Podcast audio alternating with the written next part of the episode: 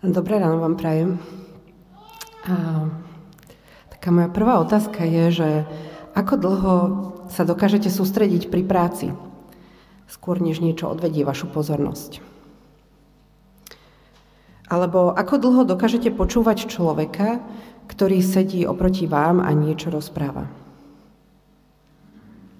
Podľa kanadskej štúdie z roku 2015 dokáže priemerný človek predtým, než sa jeho myseľ uberie iným smerom, udržať pozornosť 8 sekúnd. A vedci pozorovali činnosť mozgu a svoje zistenia porovnali s výsledkami výskumu e, spred 15 rokov a zistili, že to bolo ešte o 4 sekundy menej ako v roku 2000. Tá hypotéza, ktorú, s ktorou teda oni prišli, hovorí, že to môže byť vedľajší účinok tzv. mobilovej revolúcie, keď sa mobilný internet stal bežnou súčasťou našich životov a ľudský mozog sa nastavil na neustále prichádzajúce podnety. Pre oddaných používateľov obrazoviek je podľa štúdie ťažšie odfiltrovať irrelevantné stimuly a ľahšie sa nechajú vyrušiť viacprúdovým vplyvom pestrých mediálnych nástrojov. Kým predtým telefón zvonil len vtedy, keď chcel s nami nejaký konkrétny človek hovoriť, tu a teraz, prípadne nám niekto posielal správu, dnes sme zahrnutí pozorneniami a notifikáciami rôzneho druhu. Zo sociálnych sietí, e-mailov, z rôznych četov, z messengerov, z kalendára, z banky, dokonca aj z Biblie nám chodia pripomienky, ktoré nás pobadajú, aby sme tieto aplikácie otvorili. Možno poznáte ten pohľad na svoj mobilný telefón a keď, keď to tak proste z, z, potiahnete e, smerom nadol, tak zistíte, že tam máte všelijaké pripomienky. Viaceré denníky majú taký servis nazvaný Minúta po minúte, kde v rámci tej aplikácie prichádza informácia o najdôležitejšej udalosti dňa. Alebo keď používate Google mapy, tak e, sa vás potom tá Google mapa spýta, že či, kde ste to boli a či nechcete niečo k tomu povedať, že nejako to ohodnotiť alebo nejakú recenziu napísať na reštauráciu, v ktorej ste boli a podobne. A tiež nás telefon pravidelne informuje, že potrebujeme niečo aktualizovať, že potrebujeme niečo s ním spraviť. Mnohí z nás si na toto nastavenie zvykli, berieme to ako nevyhnutnú súčasť, že svetlo sa nám na telefóne z času na čas zapína, že si pýta našu pozornosť. Niekedy ani nič nerobí, len my už sme zvyknutí, že máme smartfón po ruke, tak ho dvíhame uprostred rozhovorov, keď si chceme overiť nejaký dôležitý detail na Wikipédii, alebo pozrieť si nejaký e-mail, alebo otvoriť si súbor na disku. A keď čo len na chvíľku osamieme, tak si overujeme, čo je nové, či nám niečo neušlo, kým sme boli offline, a prípadne sa hráme svoju obľúbenú hru, aby sme uvoľnili nahromadené napätie. Spomínaná štúdia dodáva, že 77% mladých vo veku 18 až 24 rokov súhlasí s výrokom, keď moju myseľ nezamestnáva nič iné, prvá vec, ktorú urobím, je, že zoberiem do ruky telefón. To bolo v roku 2000, dnes by to už bolo pravdepodobne viac. Alebo teda, pardon, 2015. Správa o prieskume zároveň optimisticky dodáva, že naša schopnosť multitaskovať, čiže robiť viacero vecí naraz, sa za posledných 15 rokov drasticky zlepšila. Pred pár, dňami, pred pár týždňami som bola na takej príjemnej tínedžerskej akcii a po skončení sme to s mladými e, ľuďmi reflektovali a nastal tam taký zaujímavý moment, keď sa niektorí z nich začali otvárať a hovoriť hlbšie o tom, čo prežívajú. A zrazu si zobral slovo jeden z chlapcov a takmer zúfalo nám začal opisovať, ako sa úporne snaží, no predsa sa nedokáže sústrediť na to, čo sa práve deje. Lebo je toľko iných vecí, čo si pýta jeho pozornosť. Tak toto teda je s nami. 8 sekúnd. Teda ja som už hovorila dlhšie ako 8 sekúnd, tak dúfam, že ešte mám vašu pozornosť. Um, po tých 8 sekundách sa tá naša pozornosť začína trieštiť a skôr či neskôr sa to prejaví na našom správaní. Buď preklikneme okno na obrazovke počítača, ak sedíme za počítačom, alebo vezmeme do ruky telefón, stratíme očný kontakt, zmeníme polohu. V hlave sa nám začnú vrstviť prúdy myšlienok, ktoré vôbec nesúvisia s tým, na čo sme sa pôvodne zameriavali. Ako sa to teda dá byť naozaj tu a teraz, v týchto digitalizovaných multitaskingových časoch? Skúsme to dnes. Prenesme sa do Betánie, dediny krátko na prelome letopočtov a ponorme sa do príbehu jednej rodiny – Možno sa vďaka tomu niečo naučíme a možno nájdeme odpovede na tieto otázky. Kde sme sa to teda ocitli? Táto dedina bola asi 15 minút chôdze juhovýchodne od Jeruzalema. Podľa všetkého ju založili Galilečania, ktorí prichádzali do Jeruzalema a putovaním z tohto smeru sa chceli vyhnúť stretom so Samaritánmi. Možno preto sa tu Ježiš cítil tak dobre, on ako Galilejčan tu mohol zažívať pocit domova. Navyše existujú dôkazy, že v tých časoch v Betánii fungoval dom starostlivosti o chudobných, chorých, vrátane malomocných a umierajúcich. Umiestnenie takejto starostlivosti zrejme splňalo požiadavku na potrebnú vzdialenosť od Jeruzalemského chrámu, aby sa predišlo rituálnemu znečisteniu. Boli tam proste nejako nastavené pravidlá a toto boli ľudia, ktorí rituálne boli nečistí a tým pádom sa nemohli nachádzať v istej vzdialenosti pri tom chráme. Takže by sme mohli povedať, že Betania bolo miesto videdencov, v ktorom nachádzali útočisko ľudia na okraji spoločnosti. Dnes možno by to boli osamelé matky alebo Rómovia, možno ľudia s postihnutím, imigranti, možno starší ľudia. Betania teda nebola centrom diania, no v tesnej blízkosti hlavného mesta vytvárala akýsi opatrovateľský hub. Vytvárala podhubie, v ktorom napriek mnohej bolesti prúdil život. A Boh má rád miesta, kde to žije. Táto ilustrácia zachytáva Betaniu očami anglického cestovateľa, je to teda z konca 19. storočia, tak neviem, či to je veľmi podobné tomu, ako to vyzeralo vtedy, ale to bol taký obrazok, ktorý som našla by som nám to trochu priblížila. Takže dáva teda zmysel, že Ježiš bol v Betánii ako doma. Často sa tu zastavoval a prespával, keď trávil čas v Jeruzaleme. Zdá sa, že dom Marty, Márie a Lazara si špeciálne obľúbil.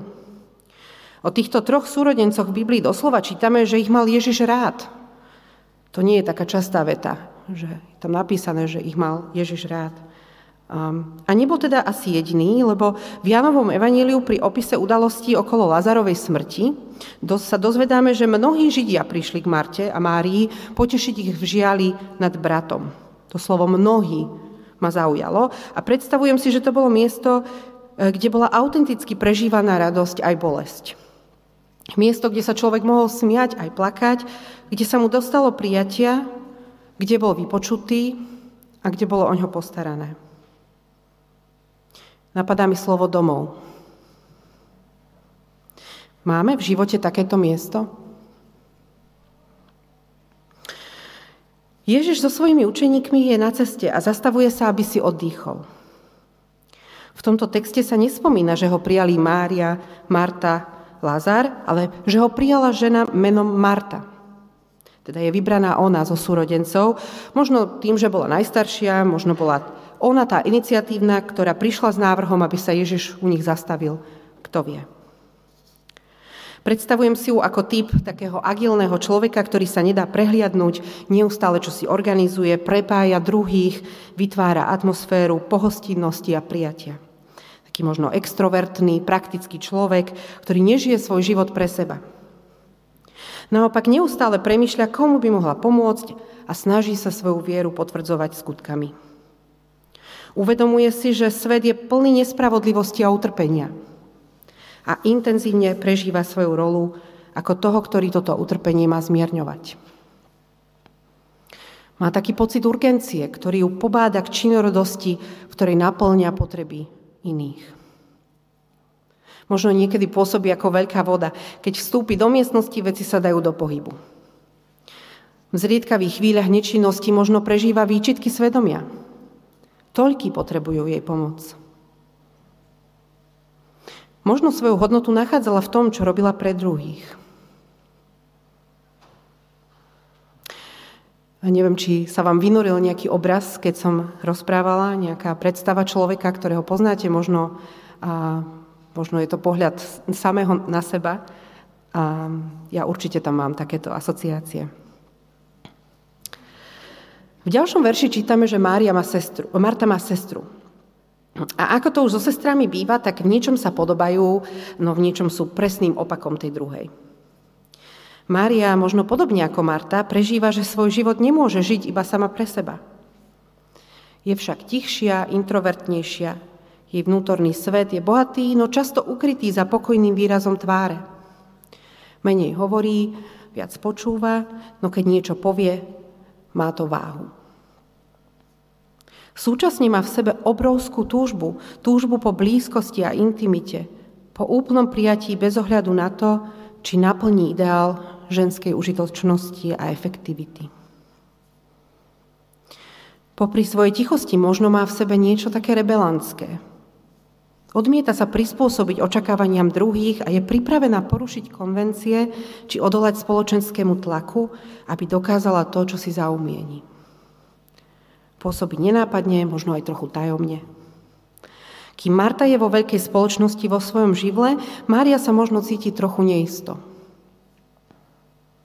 Opäť možno taká otázka, či vám napadá nejaký človek, keď to počúvate. Zdá sa, že po Ježišovom príchode Marta prepína do akčného režimu a naplno uplatňuje svoje schopnosti krízovej manažerky. Možno najprv prácu len organizuje, plánuje, rozdeľuje úlohy, no čoskoro pochopí, že bez nej to nepôjde a sama sa zapája do aktivít. Je toho toľko, čo treba spraviť, uvariť, upratať, náranžovať, oddelegovať, priniesť, odniesť, nachystať. Domácnosť sa dáva do pohybu a Marta nevie, čo skôr. Robí viacero vecí naraz, kým vydáva pokyny, sama kraja chlieb. Biblia doslova píše, Marta však bola veľmi zaneprázdnená obsluhou. A čo Mária? Mária sa nechá viesť svojou túžbou. Chce byť s Ježišom. Zabudne, že ako správna hostiteľka má pomáhať, že ako žena patrí do kuchyne. Sadne si pánovi k nohám a počúva jeho slova. Nájde si miesto, kde nebude zavadzať, predstavujem si ju tam s pohľadom upreným na Ježiša v úplnej oddanosti. Celkom sa ponorí do prítomného okamihu.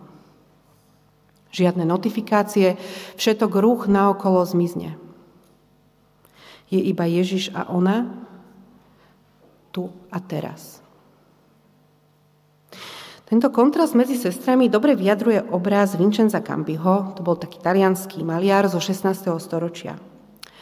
A keď na ňo pozeráte, vidíte, že tam v popredí je Marta obklopená množstvom surovín, ktoré boli zrejme väčšmi typické pre eh, Taliansko 16. storočia než pre izraelskú dedinu a stovky rokov predtým, ale aj tak vidíme v niečom to vyjadrenie množstva jej povinností. V jednej ruke má meso, v druhej zeleninu, vidíme ten odhodlaný, trošku zmorený výraz tváre. A v úzadí, mimo centra obrazu, pod otvoreným oknom, prebieha druhá scéna – Ježišov rozhovor s Máriou. Teraz taký detail na, na, na tú scénu s Máriou. Mária má v ruke knihu, Ježiš sa k nej nakláňa a z tej scenérie akoby dýchalo utíšenie a pokoj. Čo to vlastne Mária robí? Počúva. Počúvanie je jednou z prvých zručností, ktoré človek získava po narodení. Zdá sa, že ide o tú najjednoduchšiu a najprirodzenejšiu vec na svete. Niečo, čo robíme, odkedy sme naozaj prišli na tento svet. Tak prečo sa nám to často nedarí? Myslím si, že je to preto, lebo v skutočnosti ide o veľmi sofistikovanú činnosť. Americký autor Stephen Covey hovorí taký výrok, že väčšina ľudí nepočúva druhých s cieľom porozumieť im. Počúva s cieľom odpovedať. Možno ste to už niekedy zažili, že počúvate, no súčasne sa vám vynoria vaše vlastné asociácie, vaše zážitky, príbehy, prepojenia s tým, čo ten druhý hovorí, derú sa vám na jazyk otázky, ktoré sú pre vás nevyhnutné. My potrebujeme porozumieť. Prípadne sa nám vynoria v mysli argumenty, ktorými chceme zareagovať na tie pocity alebo presvedčenia, ktoré hovorí druhý. Alebo rozmýšľame, ako zvrtnúť rozhovor na svoju tému, aby sa rozprávalo o tom, čo nás baví a zaujíma. Sa trošku niekedy nudíme, keď ten druhý rozpráva. Naproti tomu je skutočné počúvanie. Čo si to vyžaduje? Myslím si, že si to vyžaduje slobodu od ega. Keď v istom zmysle prestaneme rozmýšľať, zastavíme takéto väčšie štebotanie mysle a ponoríme sa do toho, čo hovorí ten druhý. Odložíme vlastné myšlienky, svoje pripomienky, svoje asociácie. Pomkneme sa a vytvoríme priestor pre druhého vo svojom vlastnom srdci. Možno ste to zažili, ten pocit, keď vás niekto naozaj počúva. Ticho sa vám díva do tváre a v jeho očiach vidíte záujem bez posudzovania. Reaguje na to, čo hovoríte, jednoduchým, ale úprimným hmkaním alebo prikývnutím hlavy alebo hlbavými otázkami. Alebo úsmevom alebo slzami na vlastnej tvári zrkadlí vaše emócie. Predstavujem si, že takto nás počúva Boh. A tak počúva aj Mária. Kto vie, čo Ježiš hovoril? Možno rozprával nejaké príbehy z ciest a možno vysvetľoval niektoré podobenstvá. Predstavujem si, že rozprával so zaujatím, no zároveň uvoľnenie a že sa veľa smial. Možno Mária nachádzala odpovede na svoje najbytostnejšie otázky. A možno tu len bola pre neho bez ohľadu na to, čo hovoril, a vytvárala priestor vo svojom vlastnom srdci, aby mohol byť sám sebou a ukázať svoje ľudské i božské ja. Podobne ako neskôr s alabastrovou nádobou mu Mária dávala to najcennejšie, čo v tej chvíli mala. Svoju plnú pozornosť. Čítali sme Vysvetlenie podobenstva o rozsievačovi, ktorý okrem toho, že zasieval na rôzne miesta, kde sa zrno neujalo, zasial i do dobrej pôdy, kde vyrastlo a prinieslo stonásobnú úrodu. A Ježiš v tom vysvetlení hovorí, že zrno, čo padlo do dobrej pôdy, to sú tí, ktorí počúvajú slovo s dobrým a šľachetným srdcom. Zachovávajú ho a vytrvalo prinášajú ovocie tie príbehy, alebo tí, tí ľudia, tie, tie, tie typy pôd, ktoré tam boli opísané pred, predtým, tak tiež tam bolo to slovo počúvajú pri väčšine z nich. Ale tu je rozdiel v tom, že počúvajú s dobrým a šľachetným srdcom a že ho zachovávajú. Myslím si, že Mária z tohoto príbehu, ktorý sme čítali, podobne ako iná Mária, Ježišova matka, počúvala nielen ušami, alebo nielen mysľou, ale aj srdcom a pozorne v ňom uchovávala to, čo ten druhý hovoril. Aké to je počúvať srdcom? Čo znamená uchovávať slova? Myslím, že to znamená nereagovať hneď, ale nechať slova chvíľu odpočívať, uložené v hĺbke nášho ja, tak aby neskôr mohli začať klíčiť a rásť aby sa k ním človek mohol vrátiť neskôr. Keď bude sám, aby si to mohol celé znova premietnúť, aby na základe toho mohol začať inak žiť, inak premyšľať. Tak takto Mária sedí a počúva. Niečudo, že medzi sestrami to vyvolá konflikt. Vo svojom sústredení si Mária nevšimne vyčítavé pohľady sestry, ktorá vie, čo sa patrí a ide sa zodrať, aby pre Ježiša a jeho učeníkov všetko narýchlo pripravila. Alebo možno sestrinu vyčitku zachytí, no rozhodne sa ju ignorovať zo stručného textu nemožno vyrozumieť, či Marta svoje emócie najprv vyjadrila iba neverbálne. Poznáte ten mučenický postoj, keď dokážeme výrazom tváre alebo pohybom jasne naznačiť, že sme sa už dosť narobili. A prípadne takéto zdvihnuté obočia alebo stisnuté pery, ktorými dáme najavo pohoršenie nad neprístojným správaním rebelky. Možno je i to, že Marta so sestrou hovorila predtým, než vybuchla a Márína odmietavá reakcia ju ešte viac vytočila. Každopádne napätie v dome narastá, Maria však nadalej sedí pri Ježišových nohách a počúva a tak sa Marta rozhodne pre radikálne riešenie. Osloví Ježiša. Ten bude určite vedieť, čo je správne, určite sa v tom spore postaví na jej stranu. Vo verši 40 čítame, že Marta zrazu zastala a povedala, pane, nedbáš, že ma sestra nechá samu obsluhovať? Povedz jej, aby mi pomohla. V tej ponose je všetko. Jej túžba po spravodlivosti, jej neocenená tvrdá práca, jej osamelosť a jej túžba po blízkosti. Lebo nielen Marta, nielen Mária, ale aj Marta má v sebe túžbu. Aj ona túži byť Ježišovi na blízku. Ale na tú túžbu nie je to času, lebo ešte je toho toľko, čo musí spraviť. Svet sa rúti do záhuby a ona ho musí zachrániť. Možno to hovorím s takým nádychom ironie, ale zdá sa mi, že často máme v sebe tento pocit.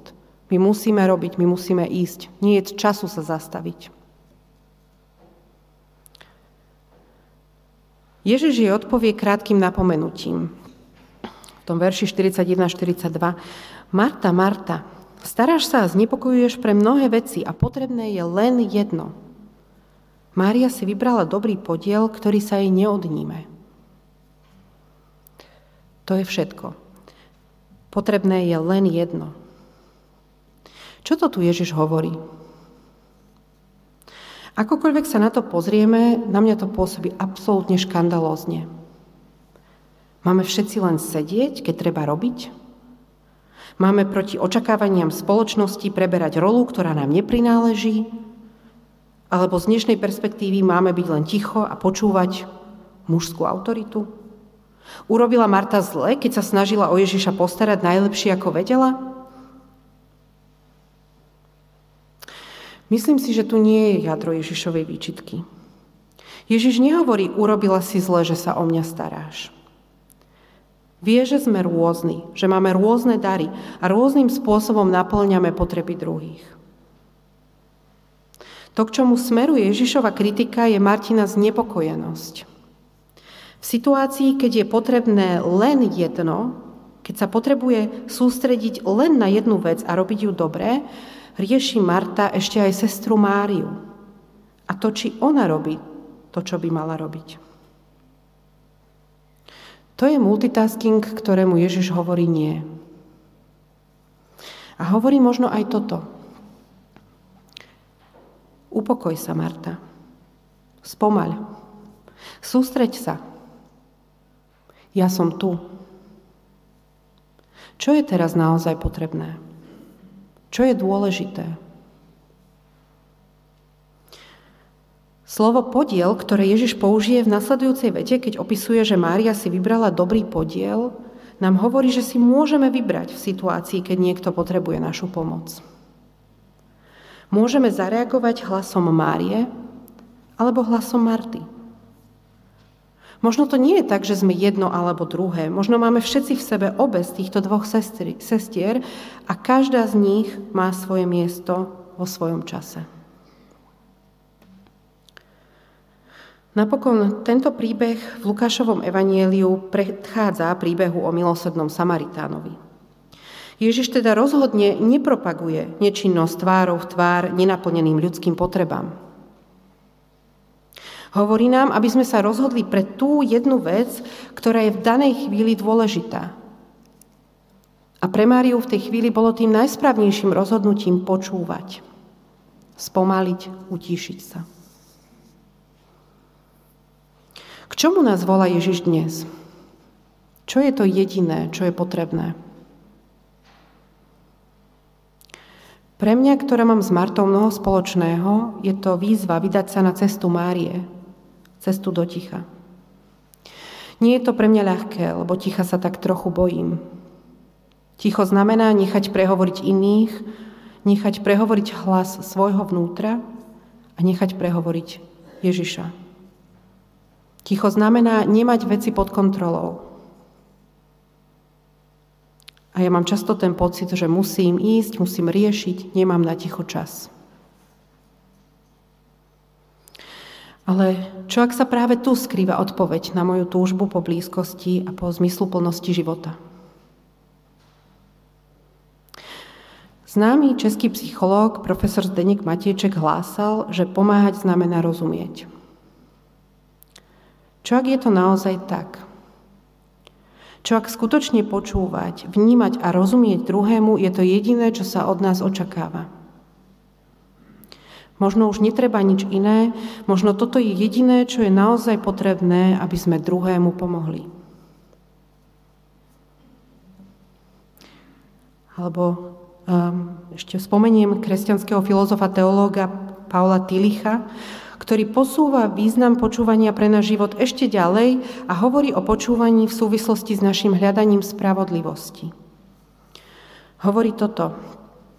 Aby láska dokázala rozpoznať, čo je spravodlivé, v stretnutí jedného človeka s druhým počúva. Jej prvoradou úlohou je počúvať. Žiadny ľudský vzťah a zvlášť ten intímny nie je možný bez vzájomného počúvania. Všetky veci a všetci ľudia na nás doslova volajú tichým či silným hlasom. Chcú, aby sme ich počúvali. Chcú, aby sme porozumeli ich vnútorným požiadavkám, ich bytostnej spravodlivosti. Chcú od nás spravodlivosť. Ale tu im môžeme dať iba prostredníctvom lásky, ktorá počúva.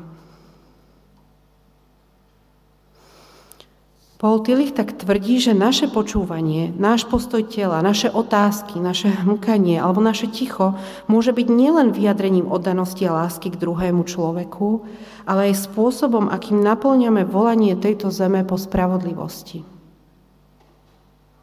V spoločnosti, ktorá je rozdelená diskusiami o kultúrnych otázkach, ktorá sa umára pocitmi nespravodlivosti voči ženám, voči nenarodeným deťom, voči ľuďom inej farby pleti, voči ľuďom s LGBT identitou, môže byť skutočné hlboké počúvanie dostačujúcou odpoveďou.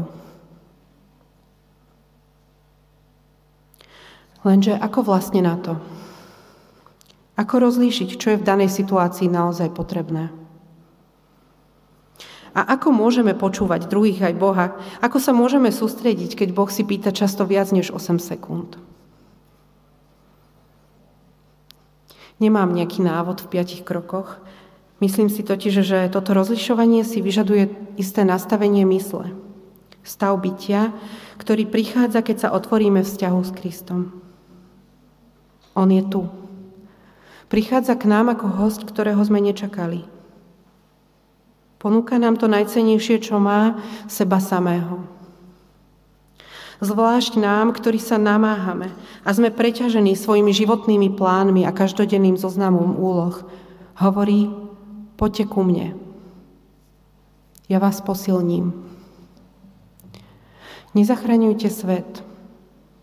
Ja som ho už zachránil.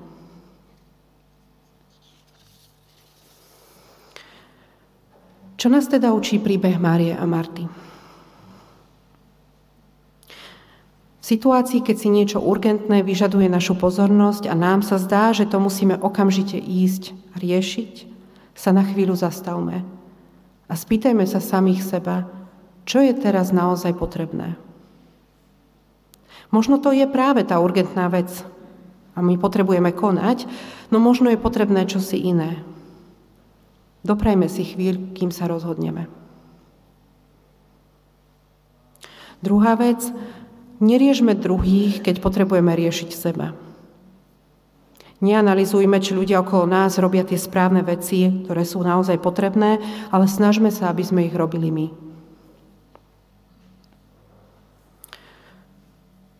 Tretia, keď sa s niekým rozprávame, darujme tomuto človeku to najcennejšie, čo máme – svoju sústredenú pozornosť.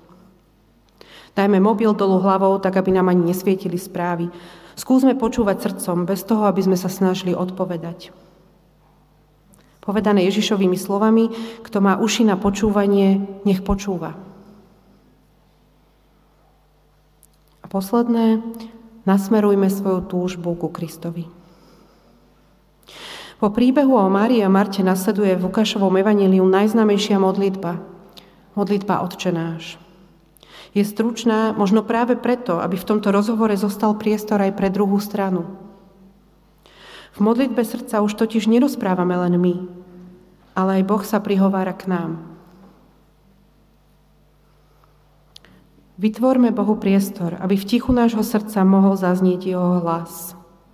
Hlas Otca, ktorý hovorí, upokoj sa, spomaľ. Ja som tu. Mám ťa rád. Nemôžeš urobiť nič preto, aby som ťa mal radšej. Nemôžeš urobiť nič preto, aby som ťa mal menej rád. Nezachráňuj svet. Ja som ho už zachránil.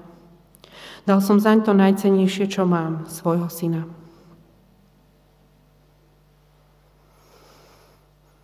Na záver by som vás chcela ešte cez štyri otázky pozvať k premýšľaniu o našom dnešnom texte. Nie je potrebné odpovedať na všetky otázky, možno si vyberte tú, ktorá s vami najviac rezonuje. Tie otázky sú tri.